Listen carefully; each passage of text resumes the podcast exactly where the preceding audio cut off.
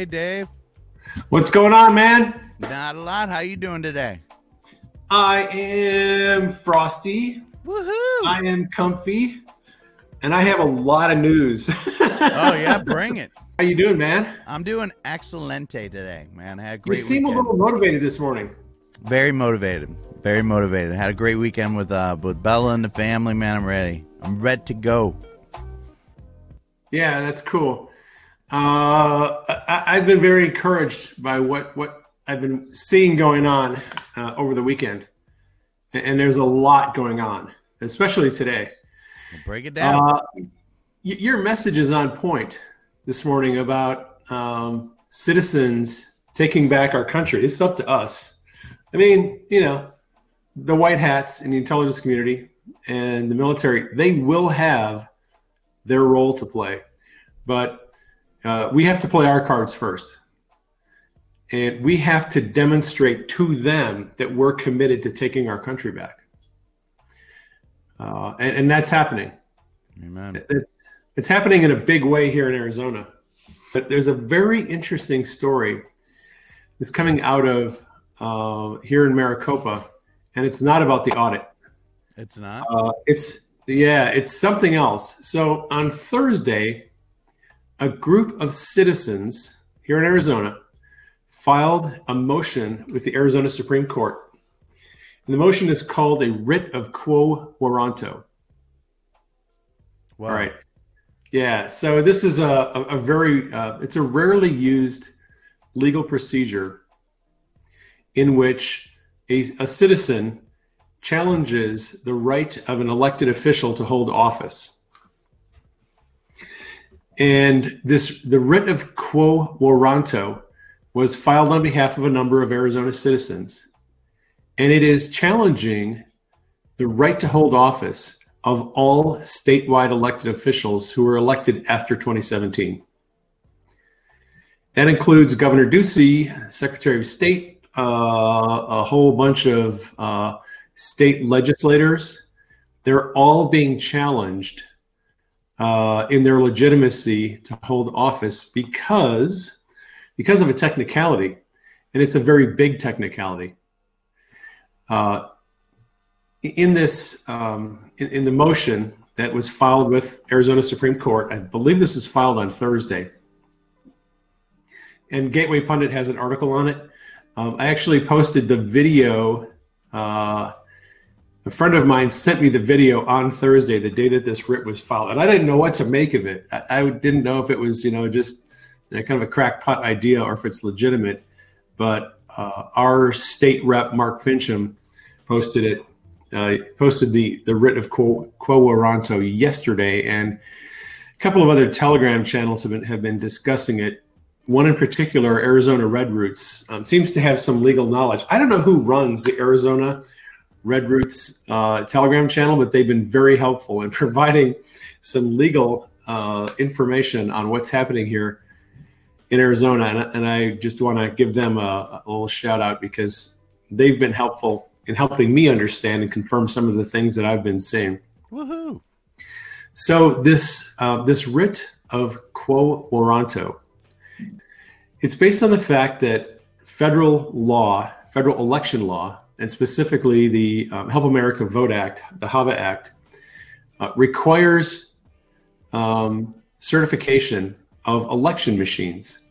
Right. So election machines have to be uh, certified, and the certification only lasts two years. So basically, every election, whether it's a four-year presidential election or the the, the off-year election, um, there has to be a certification by an agency that is accredited uh, and they have to inspect and certify voting machines. Well, the voting machines in Maricopa County were inspected by two agencies that were not accredited. Hmm. Imagine that. Yeah, that's in violation of federal election law. Uh, you, you can't use voting machines that are not inspected by an accredited agency. Now, interesting thing about this is the Gateway Pundit, they reported on this uh, a while back when this first came to light that the agencies that inspected the Maricopa County voting machines were not accredited. Gateway Pundit reported on it. Four hours later, the accrediting agency went and ahead, went ahead and accredited them, but it was after the fact. It was after the elections that already it already happened, right? And this was in January of this year. They they finally got accredited, but January is two months after the 2020 election. Yeah. And this writ actually goes back to 2018. That they're they're saying that these uh, voting machines have not been certified by an accredited agency, at least going back to 2017. hmm So they filed a motion with Arizona Supreme Court to have all state elected officials removed from office and re- and have the judge, have the Supreme Court name a temporary replacement until a new election can be held to replace all these people. Okay, this is a motion filed by a group of citizens.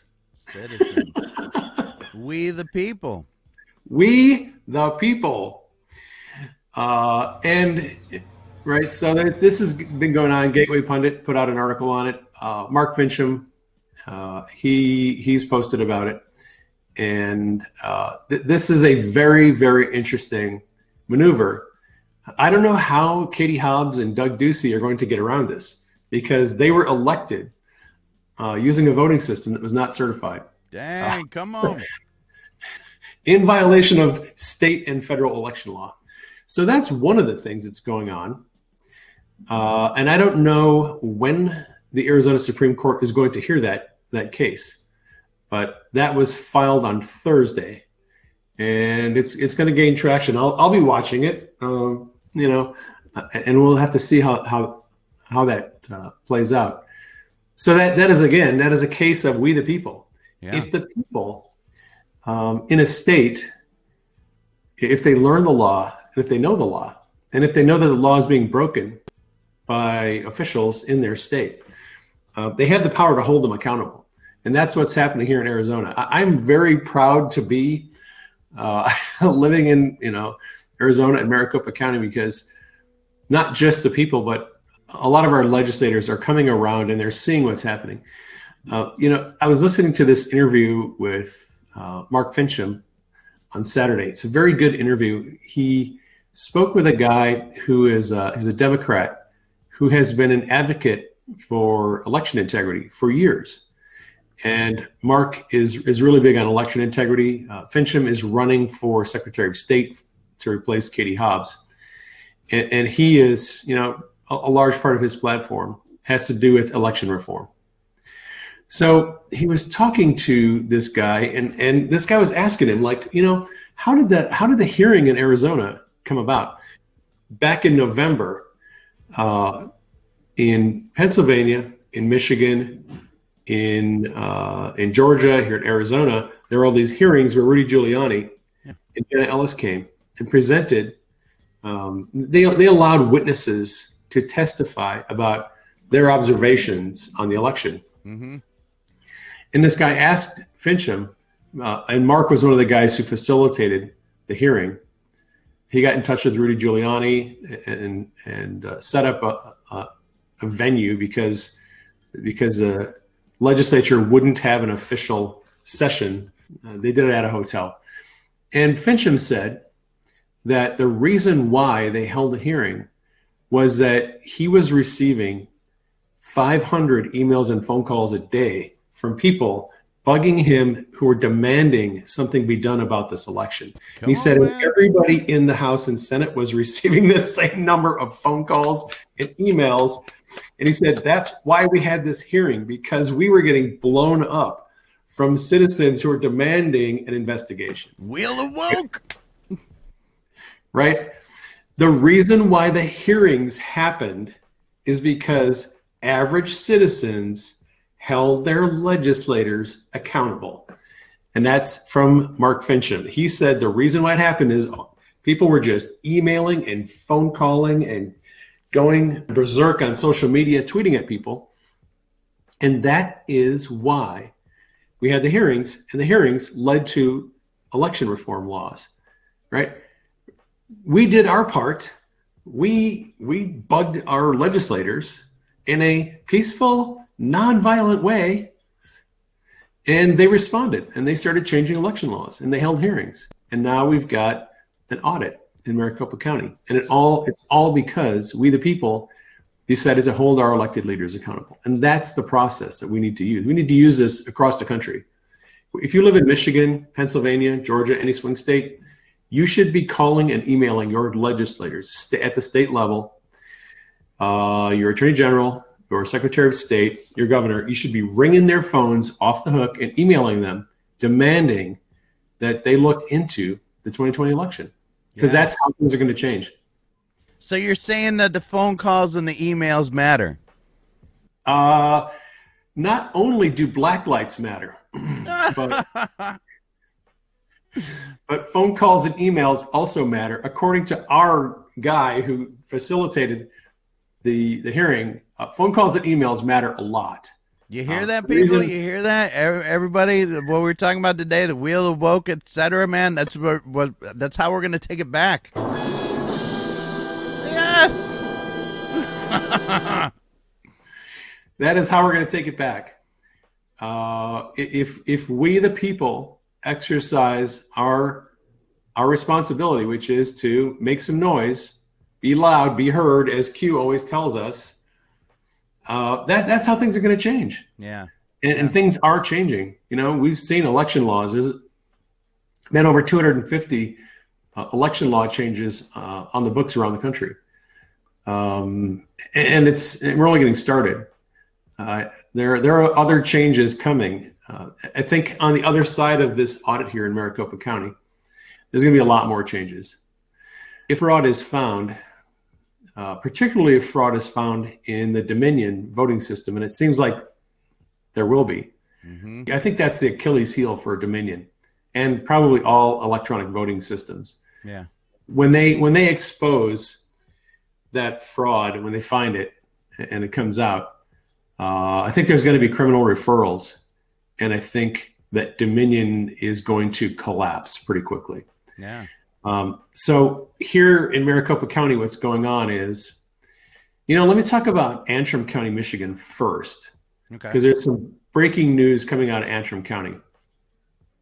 So Matt DePerno is uh, is an attorney, and he is uh, going to court today against the Secretary of State of Michigan and a couple of other people um, in the Antrim County case.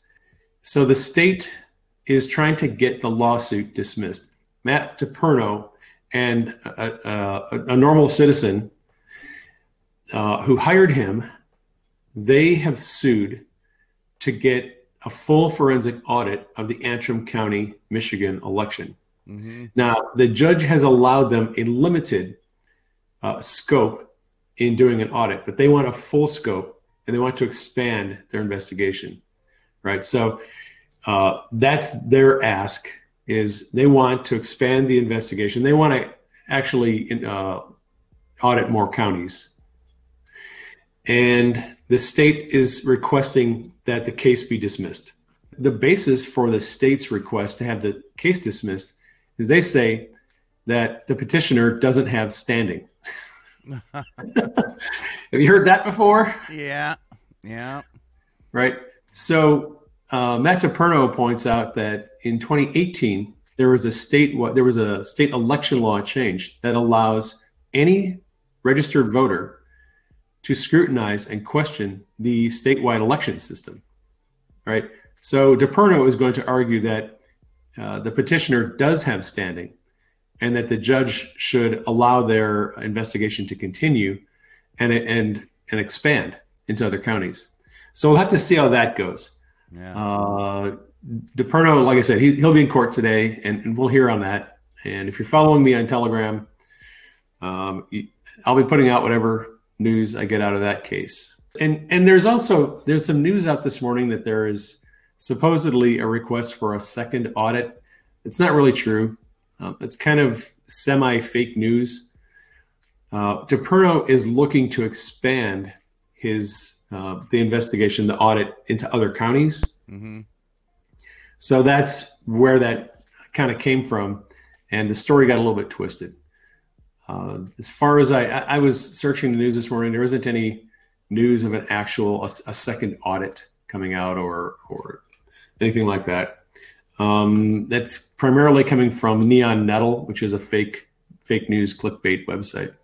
Let's see. Moving to Maricopa County, uh, there's news today. The big news in Maricopa County is uh, Karen Fann and the Arizona Senate uh, might be sending subpoenas to the Maricopa County Board of Supervisors. The attorney for the Senate sent a letter. I think this was either on Friday or Saturday. Sent a letter to the Board of Supervisors telling them that if they did not turn over the routers and network passwords that they have a right to because of the subpoena, hmm that the Senate was going to have them subpoena them to come in and testify under oath as to why they have not turned over the passwords and why they have not turned over the routers. And in the letter, the attorney said that their answers so far uh, may be incorrect. well, that's a polite way of saying you're lying, and we know you're lying. hmm and we we want to have you come in and testify under oath. Now, the question is, why would the Senate want to have the Board of Supervisors come in and testify under oath Right. as to why they're in violation of a subpoena? It's because they if they're going to turn this over to the Attorney General's office for prosecution.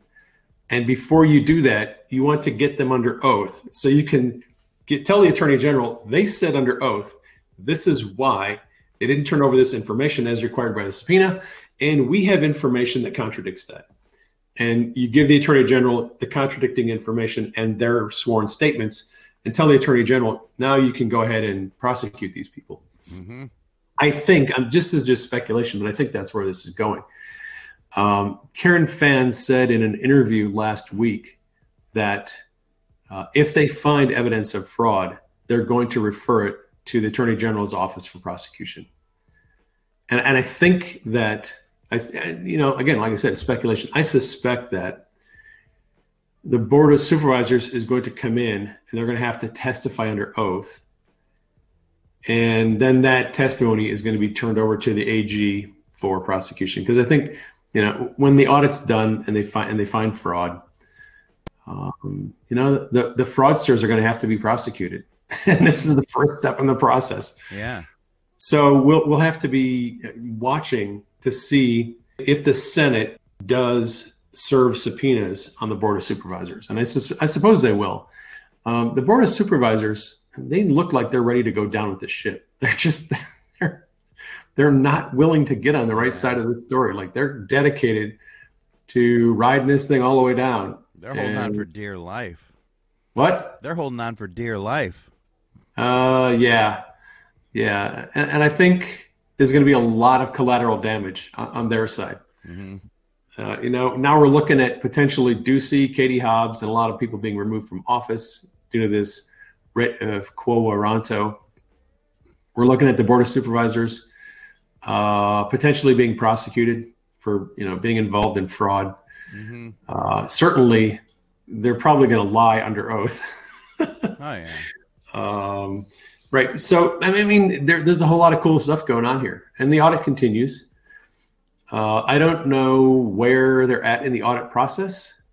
Um, some interesting things came out last week. There was a lot of assumptions that were being drawn when uh, there was a settlement um, that came out of the lawsuit between the Democrat, the Arizona Democrat Party, and the Senate and Cyber Ninjas. hmm Uh, the, basically, the settlement said that uh, Cyber Ninjas is not going to be comparing or looking at signatures on the ballots.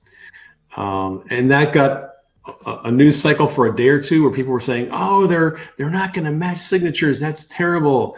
They caved. They gave in. It's they must be working with the deep state." Well, that's not necessarily true.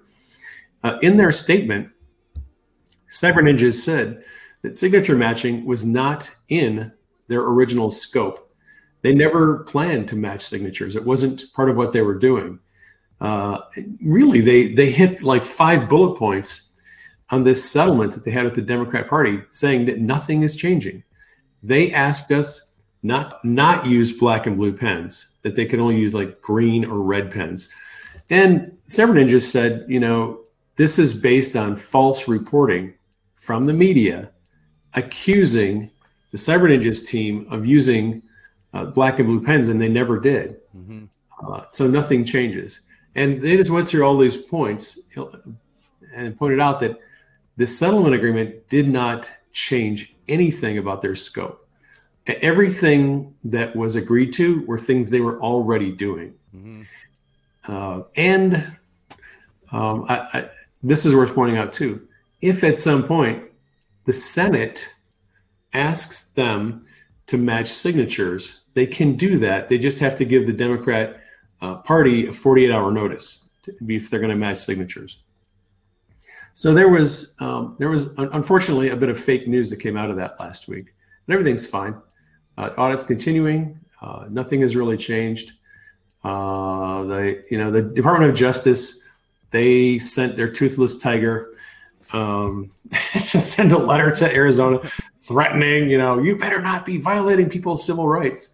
Oh. Well, come to find out, the DOJ attorney who wrote that letter is the knucklehead who uh, this woman leftist lawyer who was mocking Barron Trump and Donald Trump in in the impeachment hearing. She's the one who told Trump, "You don't, you know, you're not a king. You know, just because your son's name is Barron, you don't have the right to make him a Baron, right?" That snarky, yeah, she's the one who sent the letter to the Arizona Senate uh, threatening intervention if they violated people's civil rights. And again, this is this is all. I think it's all built to support the fake news narrative that the audit is going is trying to intimidate voters, hmm which is just ridiculous. On its face, it's a ridiculous accusation. Yeah. The the election has already happened. All right. If you're going to intimidate voters, the best time to do it is before the election.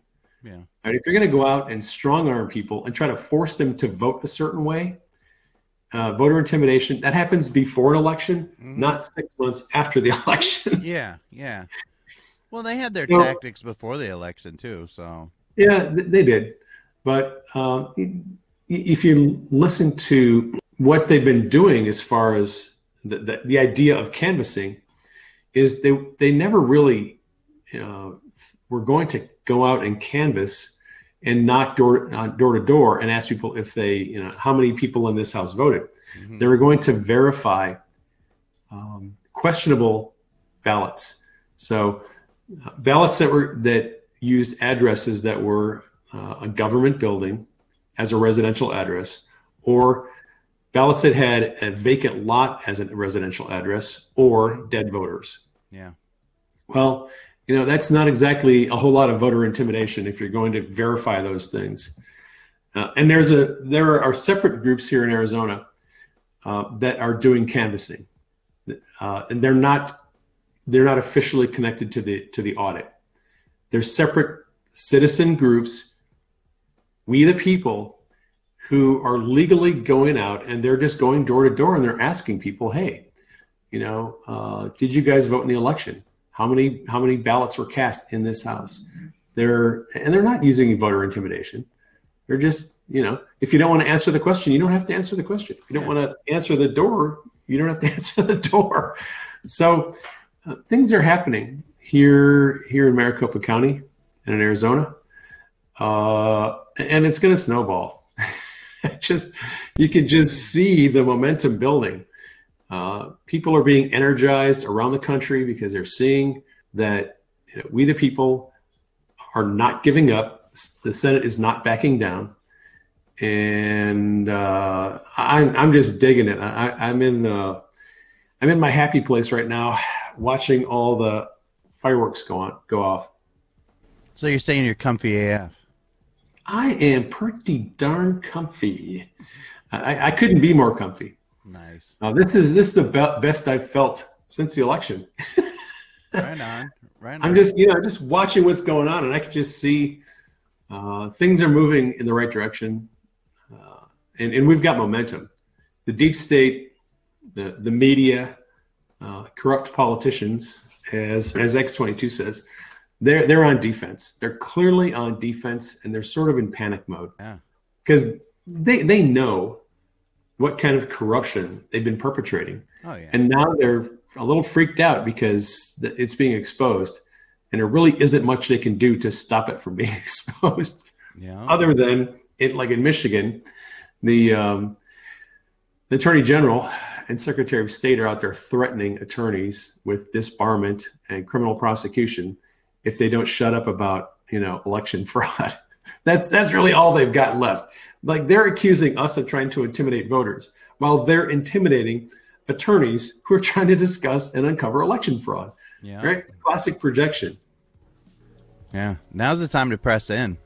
You know, It We is. the people really to stand up, and I and I love, I love that you're coming in here today and saying that all this stuff is going on because it's really we the people that are making the difference.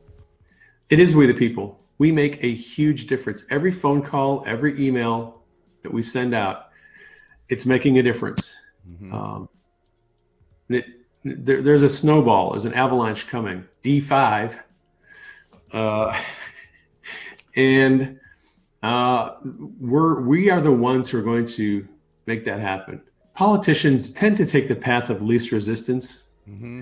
but when the citizens push back and show a lot of resistance, that easy path uh, becomes less tenable.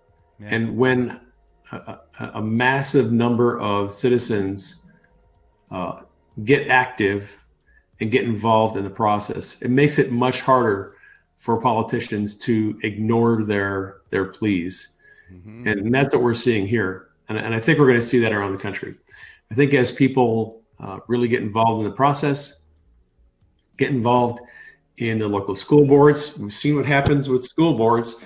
All these parents are showing up at the school board meetings and they're just taking over the meetings, uh, demanding that they school boards stop mandating masks for the kids. Mhm. There- there- it's you can just see that there's this groundswell of uh, citizen Well- involvement, and that's exactly what we need to be doing.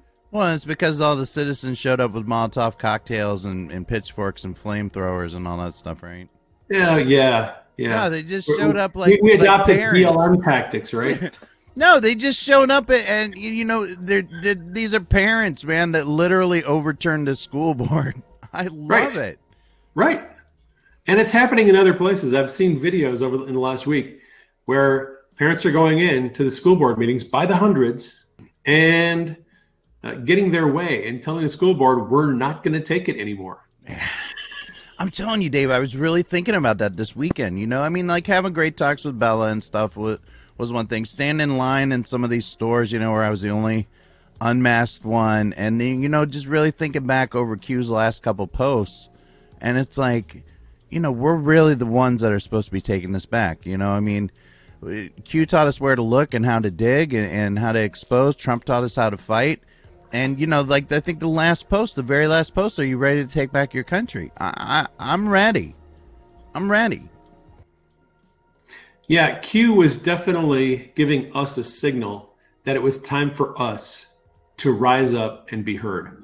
Uh, the last two posts in November, that was the go signal. Hey, we're gonna we're we're, we're going to wait for you guys to do your part, and if you do your part, we'll do our part. Yeah. And it's not And- it's it's not even that we got to do anything scary or anything. We just got to make phone calls, send emails, No. show up, run on a local level. I mean, it's all you know, it's it's non-violent stuff. I mean, I think back to like Martin Luther King Jr. I mean, all he was able to accomplish, and it was non-violent. You know. Yep. Here's a little little uh, strategy and tactics uh, lesson. During the '60s, uh, there were a lot of voices that were discussing civil rights, and on on the one side, you had uh, Malcolm X and the Black Panthers, Mm-hmm. and they had a violent approach to changing society. Okay. And then you had uh, Martin Luther King. Martin Luther King had a nonviolent approach, right?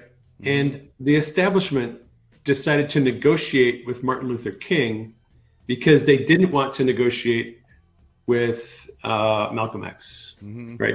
In any movement, you have extremes, right? You, um, and, and Malcolm X and the Black Panthers represented one extreme of the civil rights movement.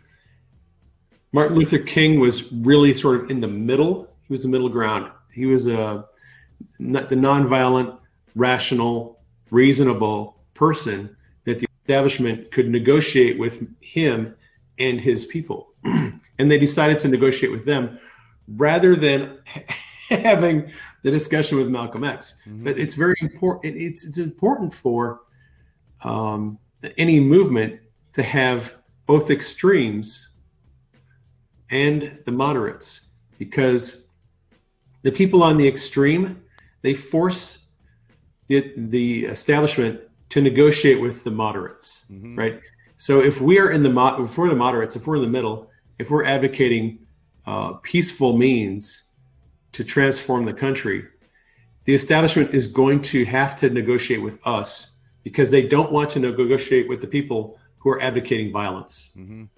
and that's just how how society works it, it's it's necessary to have the extremes it's necessary to have people that are you know calling for violence I, i'm not saying that we should but those people force the establishment to negotiate with rational people like us who are nonviolent Mm-hmm. we are going to get our way because there are tens of millions of people like us and there are a few thousand of the extremists but you know uh, you can just see that the establishment is kind of being forced in a position where they're going to have to take us seriously they, they can't they can only ignore us for so long Yeah.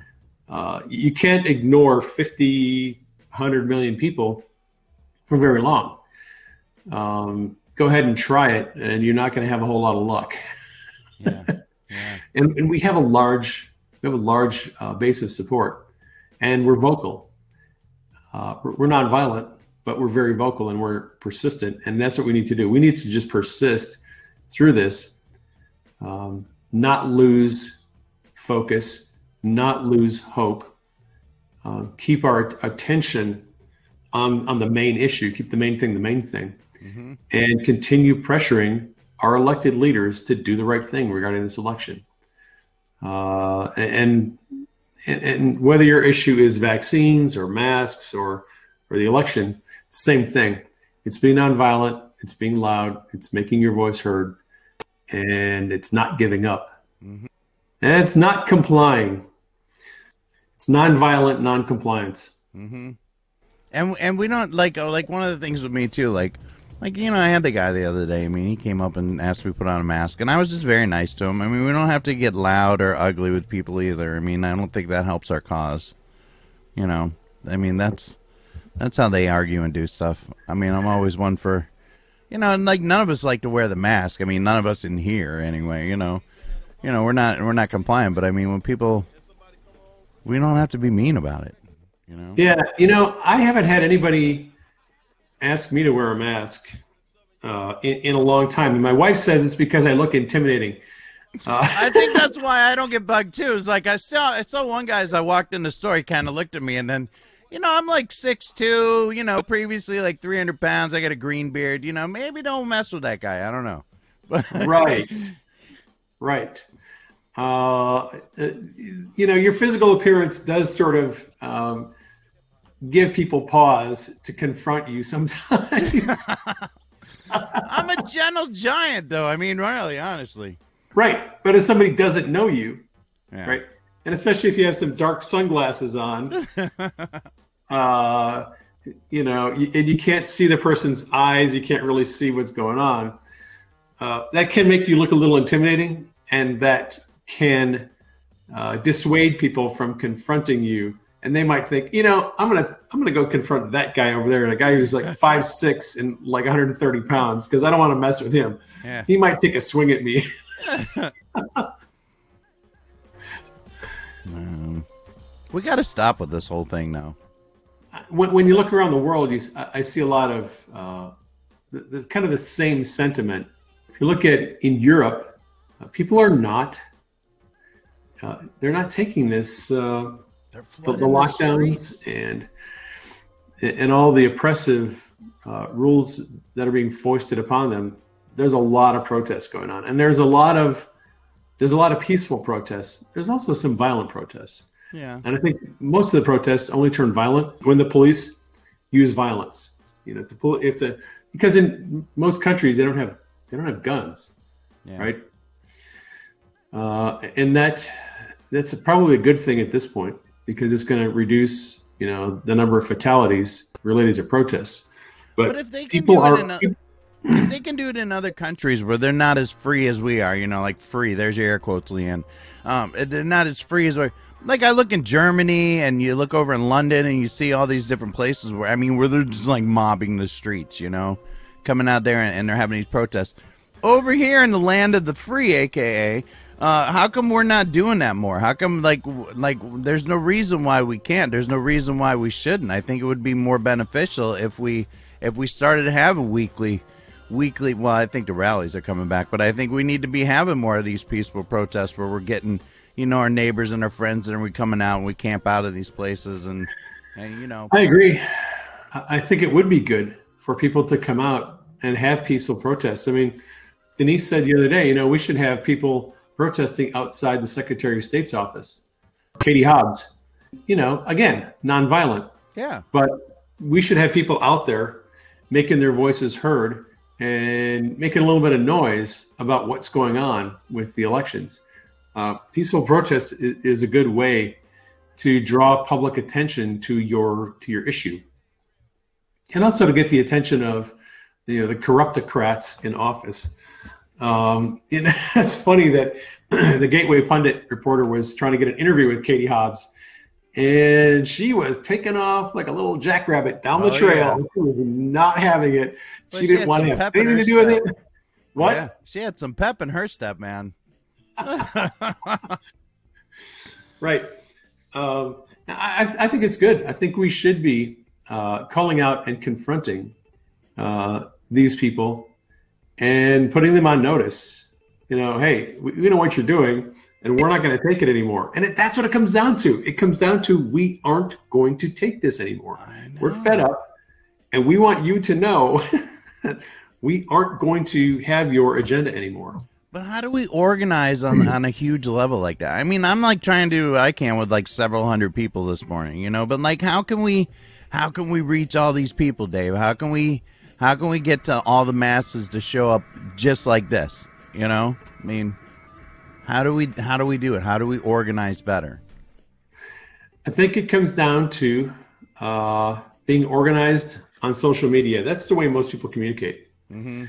Uh, whether it's a te- you know Telegram chat room or uh, you know a Facebook group, although that's getting pretty dicey Yeah, because Facebook is cracking down pretty hard on anyone who's talking about election integrity. Uh, but you know, some people are able to do it still on Facebook. Uh, you know, CloudHub does have groups. The people that I know who are who are organizing, they're doing it on Zoom chats. They're doing it.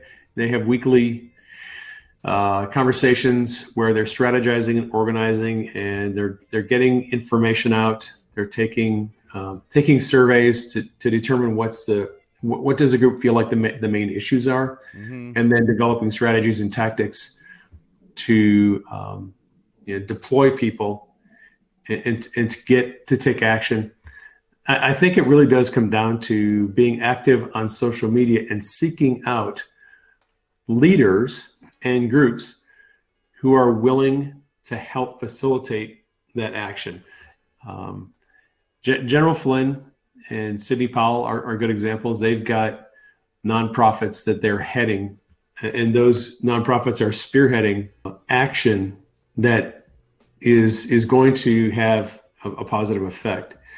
The the Amistad Project, same thing. Phill Kline and the Amistad Project, they have a, a small army of attorneys, and they have a weekly um, call where they're talking to people from states all over the country, and they're strategizing uh, legal strategy uh, on how to uh, the steps that need to be taken for election integrity, whether it's canvassing or pushing for legislative changes.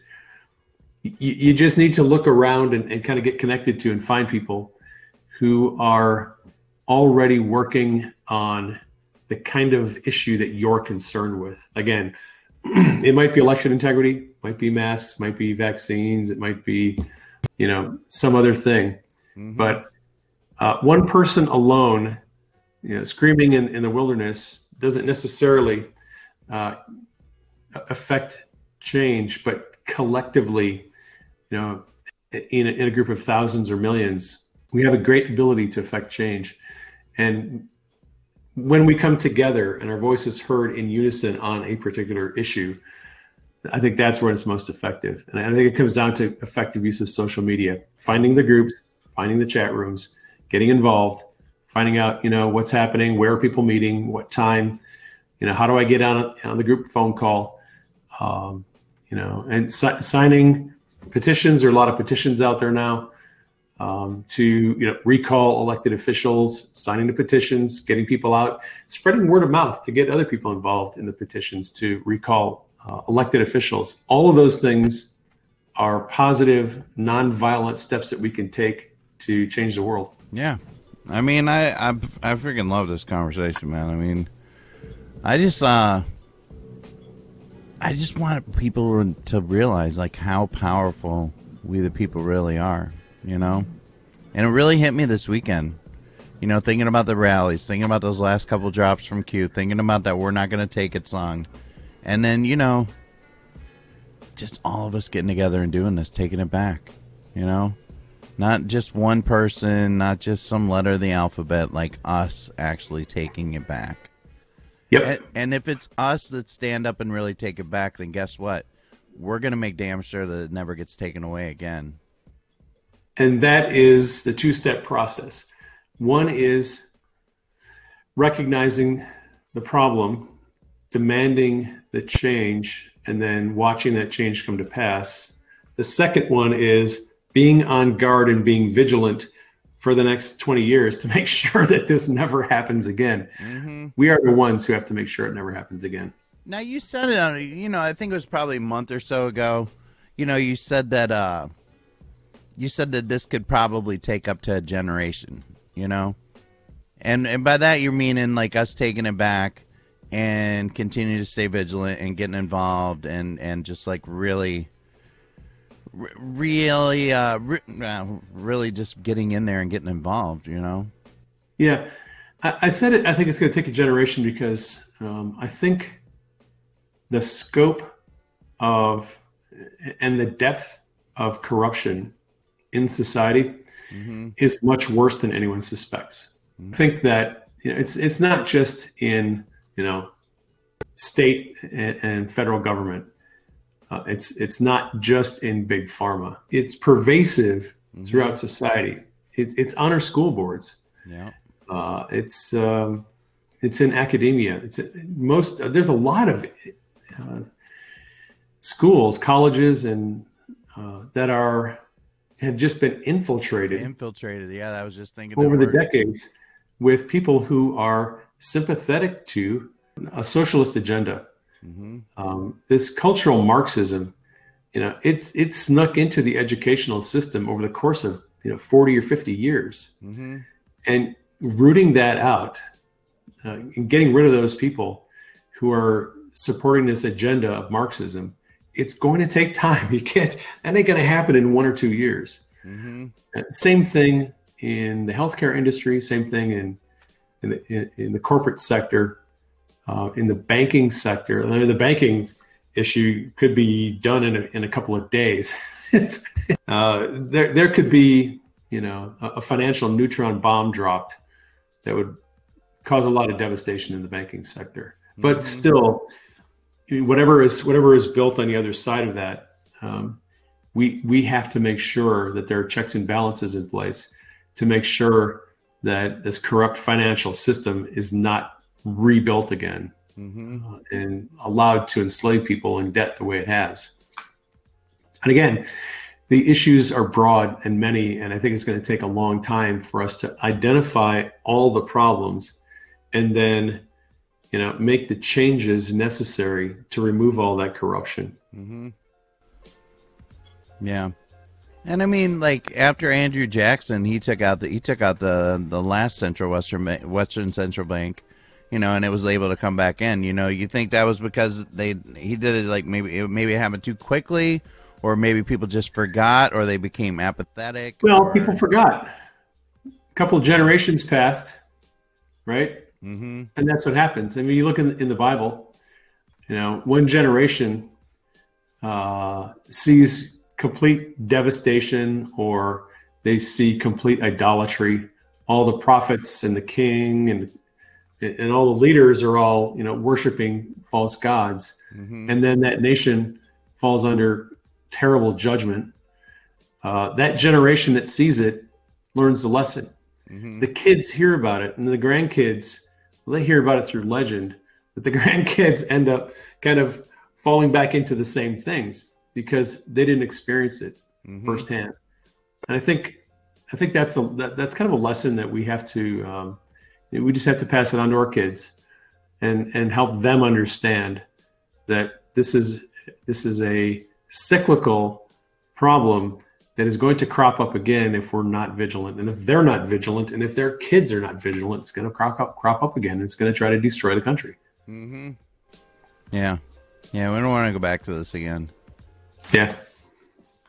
But I, I, I see it as, as as like it's affecting everything. You know, I mean, from Hollywood to local to government to sports. To, you know, Yeah. it, it is so intermingled. Would you have and- thought five years ago that you would see the kind of corruption exposed in the NBA, NFL, and Major League Baseball? Never. Never. Right. That's what I'm talking about. Five five years ago, I don't think any of us would have expected to see the kind of behavior we're seeing. But Mhm. that's that is kind of a a, a snapshot of the Yeah. kind of um, corruption that I'm talking about. It's it's everywhere. It's in every sector of society. It really is. It really is.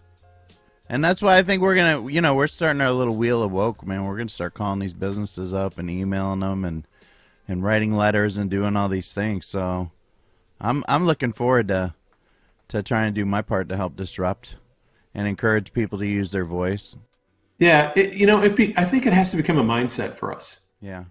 We have to develop the mindset that our job is to be a disruptive force to this uh, the system of corruption that's been put in place. Yeah. And we just have to see ourselves as as disruptors. Yeah. Our job is to go in and identify where is there uh, a corrupt agenda, and how do I organize, you know, a few people, make them aware of it, and then let's take action steps to address it. Mhm. That's just what we need to do from from this point forward for probably the next you know 20 years. Mhm. We need to see ourselves as disruptors of systemic corruption. Amen. Amen. I like it. I like it. I used to disrupt in another way. Now I'm Me too. now I'm using my powers for good, you know? Right. Right. Well, you know, you have a talent, you have a passion uh, for disruption, and now God's going to channel that in a positive direction. Amen. Amen. Yeah. You know, I, I mean, I remember like back in the day, like, I mean, we've talked about it before. You, you know, I didn't want to, and, and I think most people that are involved in this didn't want to be in any of this, hated politics, couldn't stand. I mean, like Bella and I talking over the weekend, I'm like, Like I, I was the one always say, turn off the news. Don't watch the news. They're just trying to scare you. They make everything negative. I had no idea.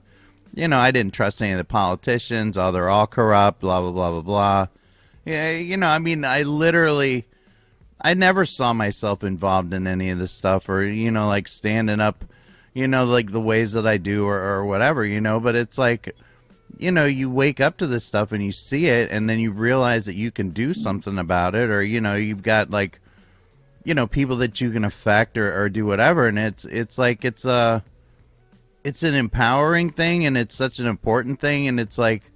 I've never felt better about anything I've done. I get knocked around like so much for it, but it's like it just encourages me to do it more. It's like, oh well, now I see panic for what it is. That just means I'm over the target. Oh, you're censoring me. Oh, I was.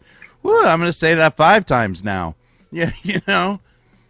I love the fact that uh, that you know we get to inspire people to stand up, you know, as themselves. You ain't got to be nothing special or anything. You just be a citizen to stand up and say we're not going to take this anymore and take it back. Yep. Uh, everything changes the day that you realize you do not have to passively sit by and accept all of these things happening to you. You can stand up, you can be heard, and it does make a difference. Yeah. As soon as you realize that, your life is going to change, and then you're going to help change society. I remember the day. I, I remember the day when I didn't want to talk about any of this stuff, everything that we were learning from the boards and all that early on. I remember the day where it was like, you know, people were asking questions in my broadcast, and I was trying to, oh, just, oh, you can't talk about this stuff. You can't say it. And then I remember, I remember just letting down my guard and just being like, okay, listen, let's talk about this is what's really going on behind, you know? And it was so liberating to be able to say that. And other people like, you know, I've been seeing that too. Or, you know, I've been feeling like that too. Oh, this is wrong, you know? And seeing people, you know, seeing that change from, like, it's like with the mask or anything else, you know, people don't like, oh, I don't want to cause any problems. I don't want to do this or, or that. But it's, it's like, it's like it causes more problems to comply and not to say something and it's so freeing to actually stand up for your rights it's it's so freeing to actually speak out against this stuff it, it's a little scary it can be for sure but it's it's a lot more scary to comply and let them continue on you know doing this and stealing our country and stealing our kids and, and doing all this all these things that we found out that they're doing. I, to me it's more scary not to say anything or to draw a blind eye to her to say like oh uh, you know it's just a mask or it's just this or uh you know I, I remember the day it was very scary. I thought i was going to lose like everything. I thought they were going to come pull my christian card not let me broadcast anymore or anything. But i'm like i can't i can't not say anything anymore i have to use my voice Yeah, it comes down to uh, a question of what is your red line? Because people will comply. Uh, and, and as long as we're compliant, uh, the people that are in control, the, the puppet masters, they're going to exert more and more and more control over us. And they're going to force us into more compliant, more controlling uh, situations until until we say, okay, here's my red line. You just crossed it. I'm not compliant anymore. I'm going to push back, and I'm not going to obey this. Uh, You know what? You had me going. I thought you were going to stop there, but you kept going and you kept going and you kept going, and now you're done. You crossed the red line. I'm not compliant anymore. yeah It comes down to for each of each person is going to have to define where that red line is, and where they're going to say, "I'm not going to comply, comply anymore." yeah You know, because if you don't, after the masks, well, Fauci like, oh, you got to wear two masks, and you stay, wear them outside, and wear one on your head, and you know, uh, wear one in the shower. Yeah. They'll just just keep on making more and more ridiculous rules with the lockdowns it's it's pretty apparent that if if society doesn't push back, they're going to chain people to their desks or chain them to their house and tell you eventually you can only go to the grocery store. You can only go, you know, on odd numbered days. Uh, and, and that's what the the, the long term goal is to confine us in a building. well canada's kind of like that already It's kind of like that already. Look at Canada. That's Right. not that far. That's just That's right that's up there. look at China. That's Yeah. what they want for us. They want the social credit score. They want to be able to control us and and this whole thing about the social credit score is it's control and manipulation. If you comply with their demands, they let you have certain freedoms. If you don't, they're going to punish you. Yeah. And if you want to be a little hamster in a wheel, being punished when you uh, when you act out and being rewarded when you comply, that's their goal. Yeah. That's what they want for all of us. And at some point, you have to decide whether you're going to allow them to make you into a little hamster in a cage, or whether you're going to be a free radical and you're going to speak out and exercise your freedom. Yep. As for us and our tribe, man, we're going to speak out for our freedom. Yep. Amen. Well, thanks for being here, Dave. I love Medic Mondays. I do too. I think it's great. what What do you got going on this week? I know you had Supernatural Saturday over the weekend. Yep. Um, Got a lot of good feedback on the on the prophecy broadcast. You know, I'm, I'm kind of just going to be keeping my eye on the news because there's a lot of stuff going on in Maricopa County. Um, let's see. I think I think Friday is Friday the 14th because mm, the yeah. 14th 15th is kind of the the target deadline for for the audit now there isn't there isn't an actual you know hard day where they have to have the audit done Mhm. they're shooting for the 14th if if they need to go over they're going to go over um, there i think there's a high school uh, prom or something going on at the coliseum next Yeah. week or this weekend and if they need to interrupt the audit for that they'll do that and then they'll continue the audit after that i'm really going to be focusing this week on what's happening with uh, with the audit and, and election news i'm going to try to do a little bit of work on that dream book Yeah. How we Yeah. doing in the glossary? How we doing? Yeah, if I'm, I'm making progress. What letter you Um, on? I am on. Let's see, J. Okay. All right. So you made it through Jay. HI. I'm, I'm making some progress. Uh, I've I've really been very active on Telegram, Yes, uh, keeping have. up on the news cycles, putting information out. Uh, if I get a break, if there's a few slow days this week where there isn't a whole lot of news, I'll jump back into working on the the Dream Book. But It's been so great to have you back. You know. No, dude, I, I'm having a blast on Telegram. I really am. Uh, I thought I was going to hate it, and I really love it. so, Yeah. yeah, Yeah. We love having you back. and it's good being on your show because it gives me, you know, if if people benefit from from the message, that's great. It ben, it helps me too, because I get all this information, all this news, and I have to, um, I have to put it into a framework and contextualize it so that it makes sense to me. And this is my opportunity to do that. Uh, kind of like processing it out loud. yeah, it's processing out loud. That's what it is. Yeah. And and it's necessary for me to do that. Uh, sometimes Denise likes it when I do that. Sometimes she doesn't, depending on the subject. Yeah. Uh, I get that. I get that.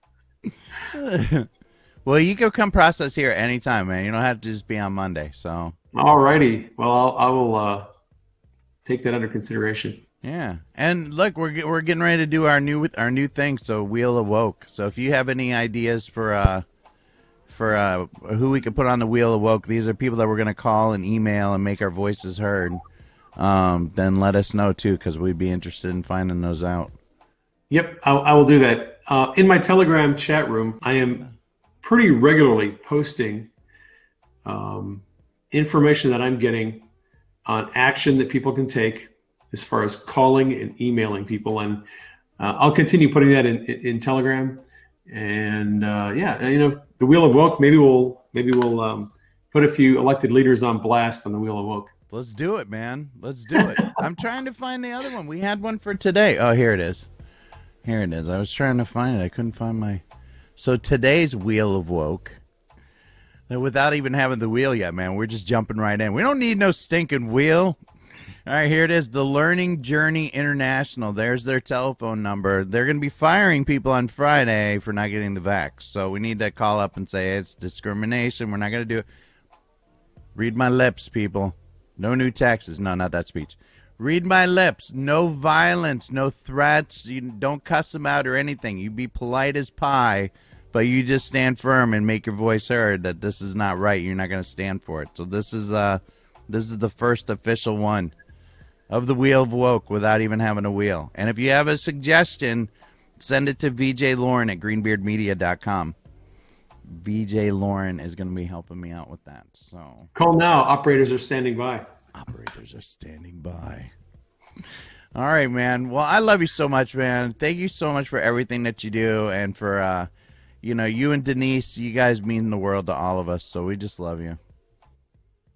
Thanks, man. Love you too. And it is always a pleasure to come on the show and uh, process out loud. Amen. You process anytime you want, my man. All right, hold on. I'm trying to produce over here too. Trying to look smooth and produce at the same time. All right, I'm going out and we're not going to take it anymore because I think it's an important message today. So, all right, guys, God bless you. I'll see you back here tonight, uh, 7 p.m. Eastern, for a short wins of the day because I got Bible study at 8. So uh, I'll see you back here tonight, and then uh, then we'll talk about we'll talk about the Wheel of Woke and how it went. All right, I love you guys. God bless.